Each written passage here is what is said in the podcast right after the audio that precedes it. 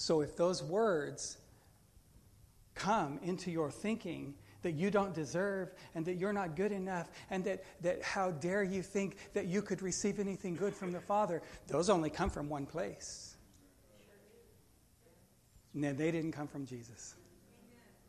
He didn't come into the world to condemn the world. He came into the world that, that the world through him might be saved. So I have some other scripture, though, that, that uh, I need to share with you. I want to talk to you about why he came. Why did he come? I don't know if you've ever considered that. I, I don't know. Some of you that are sitting here, uh, you may have never asked yourself, why did Jesus come? But he knew why he came. And he told us why he came. First of all, that the world through him might be saved. Second, uh, Luke uh, 19 and 10, he said to the disciples, He said, The Son of Man has come to seek and to save that which was lost. Do you know what was happening in the context of that particular passage of Scripture? Jesus was hanging out with some folks that were not very popular. They were kind of looked down on. I've been there. Have you been that guy before? Yeah. So he was hanging out with some folks that religious people were not supposed to hang out with. And he was getting some flack for it. You ever been that guy? The religious leaders were looking at him and going, How dare he go and hang out with publicans and sinners, with, with bad people? How dare he go and hang out and spend time with the unrighteous? And Jesus said, I didn't come for all you who think you got it all together. I didn't come for you guys that have your nose tipped back. Please don't let it rain because you won't drown. But, I, but you're not the ones I came for. I came to seek and save those who were lost. I came to seek out those who understand their need of a Savior. I came to find those who know that they are not uh, that they are not worthy within themselves to go into the presence of God, so that I could lead them and to, so that I could point the way and so that I could open the door for them to come into His presence. I, I came I came to seek and save that which was lost. I, I didn't come for somebody who's already been found. I came to find somebody who needed me. I came to find somebody who understood that there was a distance between them and God, and I came to close the gap. That's what I came for. 1 John 3 8 says, He who sins is of the devil, for the devil has sinned from the beginning. For this purpose, the Son of God was manifested that he might destroy the works of the devil. So he looked at me and he said, Anthony, there's some works of the devil that, that, that have been produced in your life because all of us are born in sin and shaped in iniquity. All, all of us have come short of the glory of God. All of us have done things that, that would not be acceptable in the presence of an almighty, pure, holy, righteous God. All of us. There's not a person in this room worthy to enter in on your own. All of us. But he said, I was made manifest. The Son of Man, the, the, the, apostle said, the Son of Man was manifest to destroy the works of the devil. Well, the greatest work he ever destroyed was the sin in my life. The greatest work Jesus ever did was when he destroyed the works of the devil in the life of people who would decide that they would praise God who decide that they'd walk with God, who decide that they would worship God, who decide that they would respond to God and to receive Him. And so He um, You decide you're going to walk with me, you decide you're going to know me, I'll destroy the works of the devil. I'll, I will get his works out of the way so you come on in. And so now we have a Savior who stands before us and He says, Whosoever will may come. If you will, come. It's always amazing to me that some won't. It became the greatest challenge of my life and the greatest reality of ministry for me to realize that Jesus said, Whosoever will may come, and not everybody will. And I can't understand that. Walking with God is such an amazing experience. Experiencing who He is and how wonderful He is and how welcoming He is and how, how uh, non judgmental He is, it amazes me that God is not sitting before me, ripping me up for every thing that is weakness in my life. It amazes me that he says, Anthony, come on, come on, let's sit down together and let's talk. Let's go for a walk this afternoon and let's have conversation. That always amazes me. And, I, and, I'm, and I'm just, I just stand before him. I'm like, oh, Lord, this is wild. You let me in? I get up in the morning, I look in the mirror, and I say, You picked me? That's weird. I wouldn't have picked me. That's all right, I wouldn't have picked you either, but he did. Thank God I'm not God, right? Mark 2 and verse 16 and 17. The scribes and the Pharisees, this is another place. The scribes and the Pharisees saw him eating with publicans and sinners. And how is it that he eats with those drunken folk? How does he, how does he hang out with those drunken folk? That's what they said. Those wine bibbers. Those irresponsible reprobates.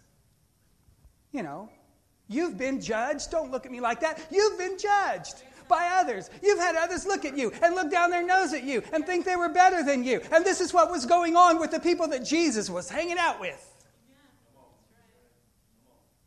Jesus said, I didn't come for you then, I came for them.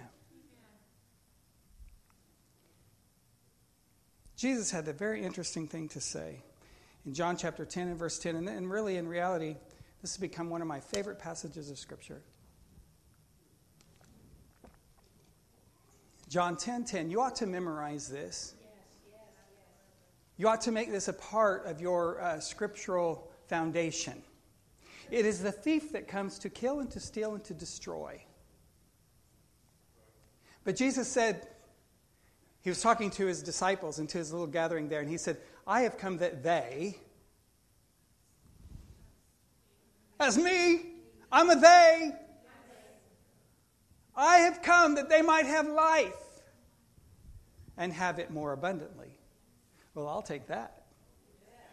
And that's when I scratch my head and say, when he says, Whosoever will may come, I can't figure out why some won't.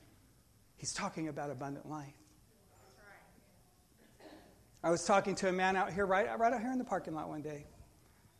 He's driving a truck and doing a delivery, and he says, Well, I've got you here. I need to ask you a question. How come all of these bad things happen in the earth? If God is a loving God, how come all of these bad things happen in the earth? And I was able to share that scripture with him. I said, Well, you know what Jesus said? Jesus said it is the thief that comes to kill and to steal and to destroy. So you have a decision to make. Are you going to hang out with the thief? Or are you going to hang out with the one who said, But I have come that they might have life and that they might have it more abundantly? Let me talk to you about abundance a little bit because we're so narrow minded. We, hmm, we can be really narrow. Somebody needs to say amen before I go on. I'm preaching better than your amen, and come on. We, we can be narrow minded. And we begin to think about abundant life. And when we think about abundant life, we begin to think in terms of all the things that we do not have because we have the enemy who wants to lie and who wants to tell us that we are not touching abundant life. So he wants to, to rehearse in your ear all the things that you don't have. And then you tie the idea of abundant life to stuff. Let me help you with something. Every morning when I wake up and my body is healthy, and I take a deep breath of good old valley air, well, it's just a miracle that I can still breathe it.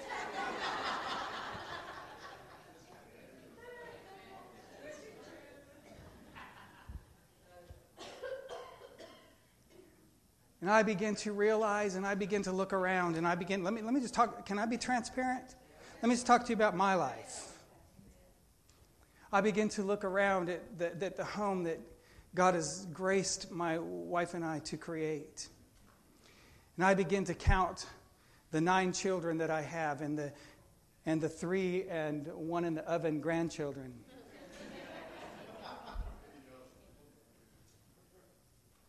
and I begin to look at their health. And I begin to look at their strength and I begin to look at their love for one another. There's no warfare in my house. And I begin to look at all these things in the way that, that folks are living who, who don't have the grace and the peace of God gracing their home, and they don't have the relationship with Jesus, and they haven't invited Him in to, to bring peace. And I begin to, oh, when I look back at the history, if I were to share with you the stories of my heritage and where I came from and where my family came from, and if I were to share with you uh, the, the destruction that the enemy tried to bring to those uh, who are in the past, and one day grandma heard Jesus. One day she heard Jesus saying, The thief came to kill and to steal and to destroy. And so the destruction and the, the loss and the death and the frustration that, that is surrounding your life right now, that is not from Jesus. And you know what Grandma said?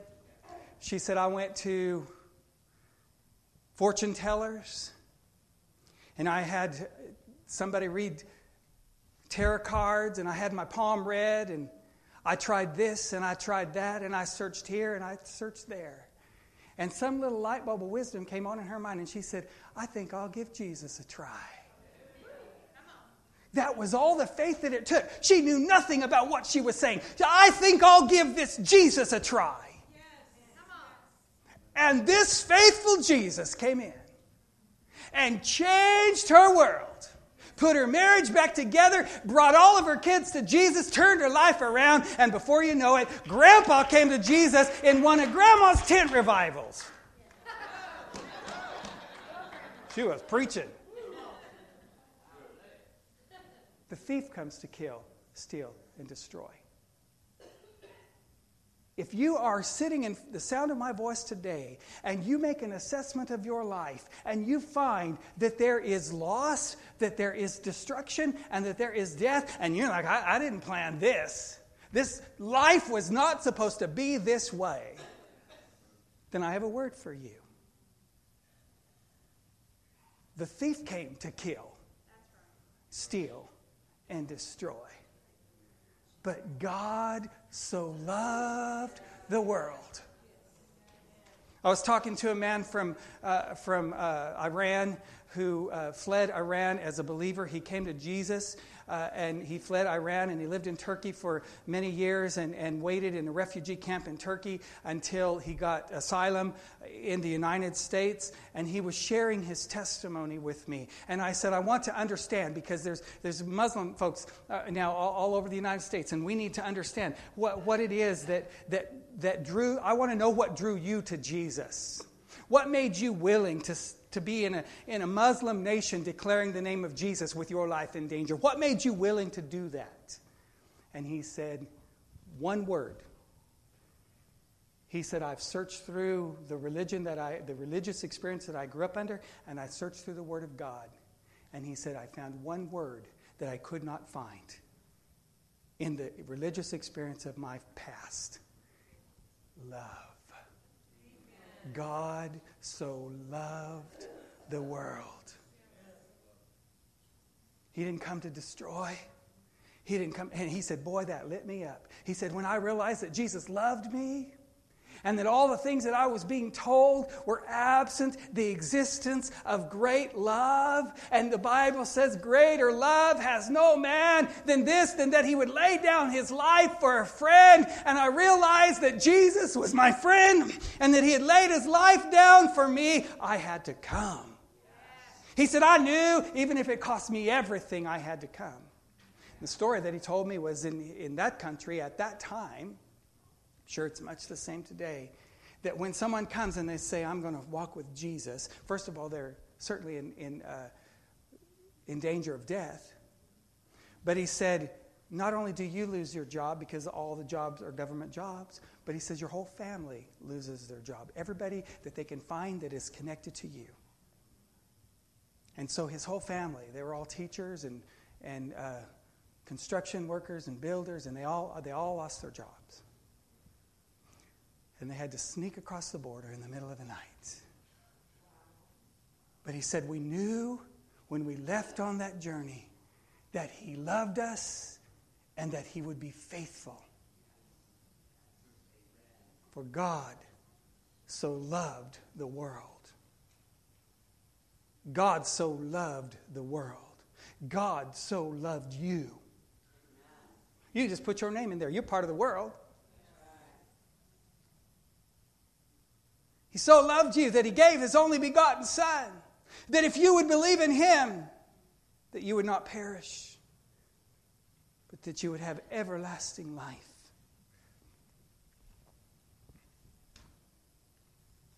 So that's why he came. Jesus said in a more thorough explanation of why he came in uh, Luke 4 18 and 19, The Spirit of the Lord is upon me because he's anointed me to preach the gospel to the poor. Yes. Oh, the gospel, good news to the poor is you don't have to be poor anymore. I'll take that. He doesn't leave. I have never seen the righteous forsaken. I read that somewhere. He sent me to heal the brokenhearted, to proclaim liberty to the captives, the recovery of sight to the blind, to set at liberty those who are oppressed, to set at liberty those who are living in fear and depression.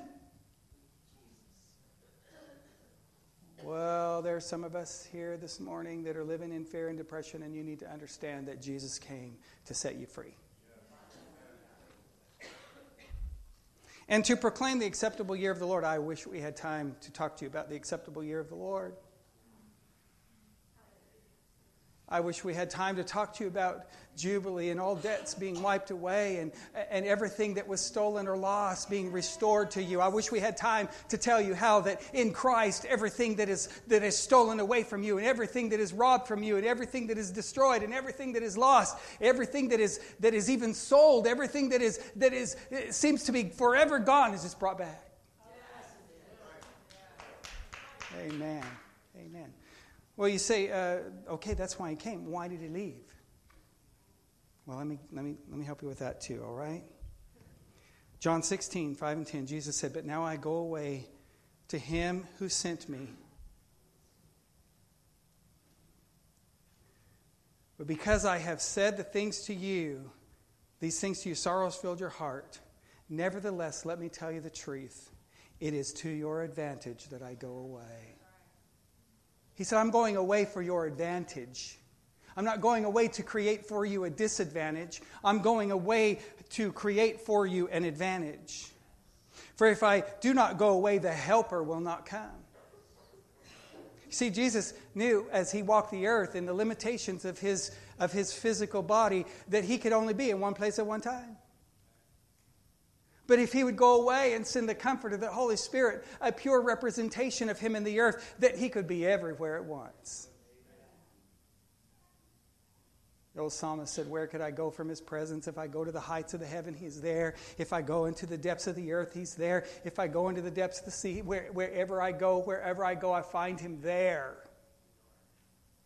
And Jesus said, It's to your advantage that I go, so that I can be with all of you at all times.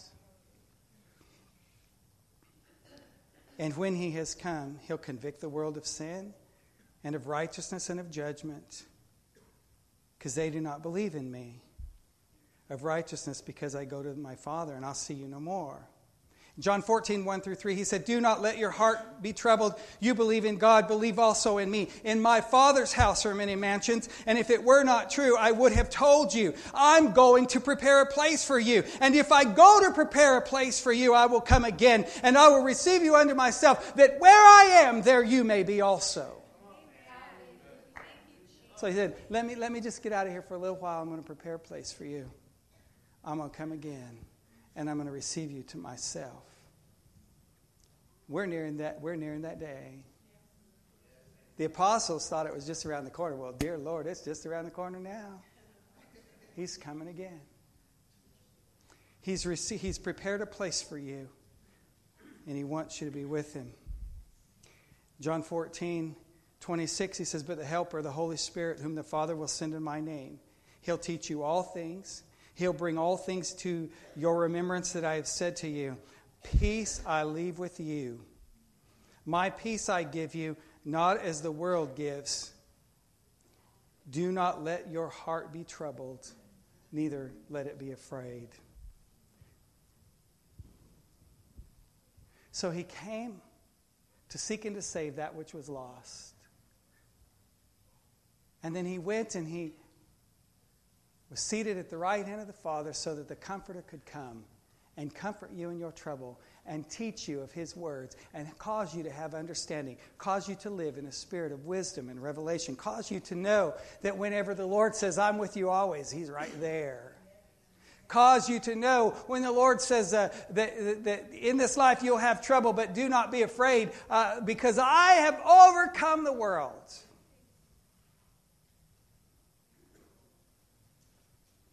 He came and he went so that you could have an advantage. The presence of the Holy Spirit in your life, the gift of God, the gift of salvation. I want you to bow your heads across this room this morning. If there's anyone here this morning and you've not received Jesus as your Savior, do not let this day pass.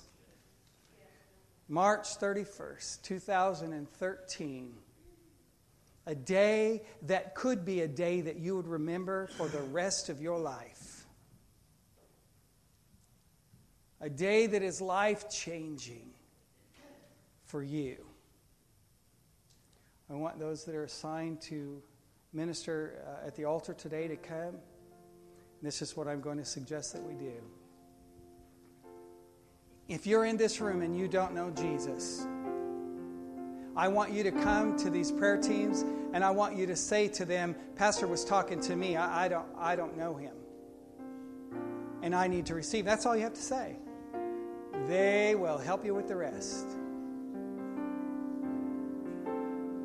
If you're in this room today and you, you look around your life and you say, Man, I, I've, I've met Jesus, but there's still some of this kill, steal, and destroy stuff going on. There's, there's still some things that need to be set in order. There's some things I'm not getting the I'm not getting the full benefit of the covenant that I'm a part of. There's a little more to this than I must be getting exposed to.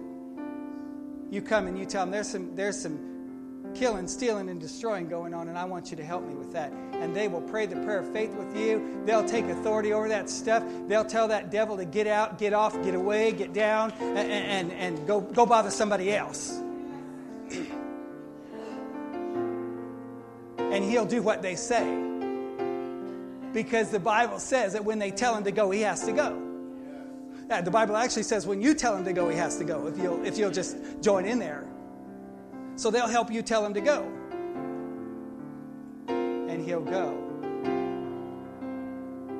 And then if you're in this room and, and you say, Well, I've, I've received Jesus, but that, that comforter that needs to come, I'm, I'm not sensing that the comforter has come. I'm not sensing that that that power and that strength is in me. There, there's something lacking. There's something that yet needs to be done. Then you just tell them that, and, and they'll, they'll walk you through that. The Holy Spirit will come and fill your life because He's come. The Comforter has come. There's no reason to be in anxiety and fear and, and frustration. Come on. God is better than that.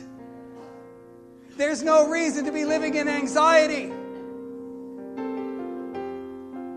There's no reason to be living in lack. There's no reason to be living in fear. There's no reason to be living in sickness. There's no reason to be living in frustration. There's no reason to be living in broken relationships. There's no reason to be living in constant mess around in your life. When the Holy Spirit has come to lead you and to navigate you through all that stuff, to set your house in appropriate order under the covering and the love of Jesus. Let's stand together.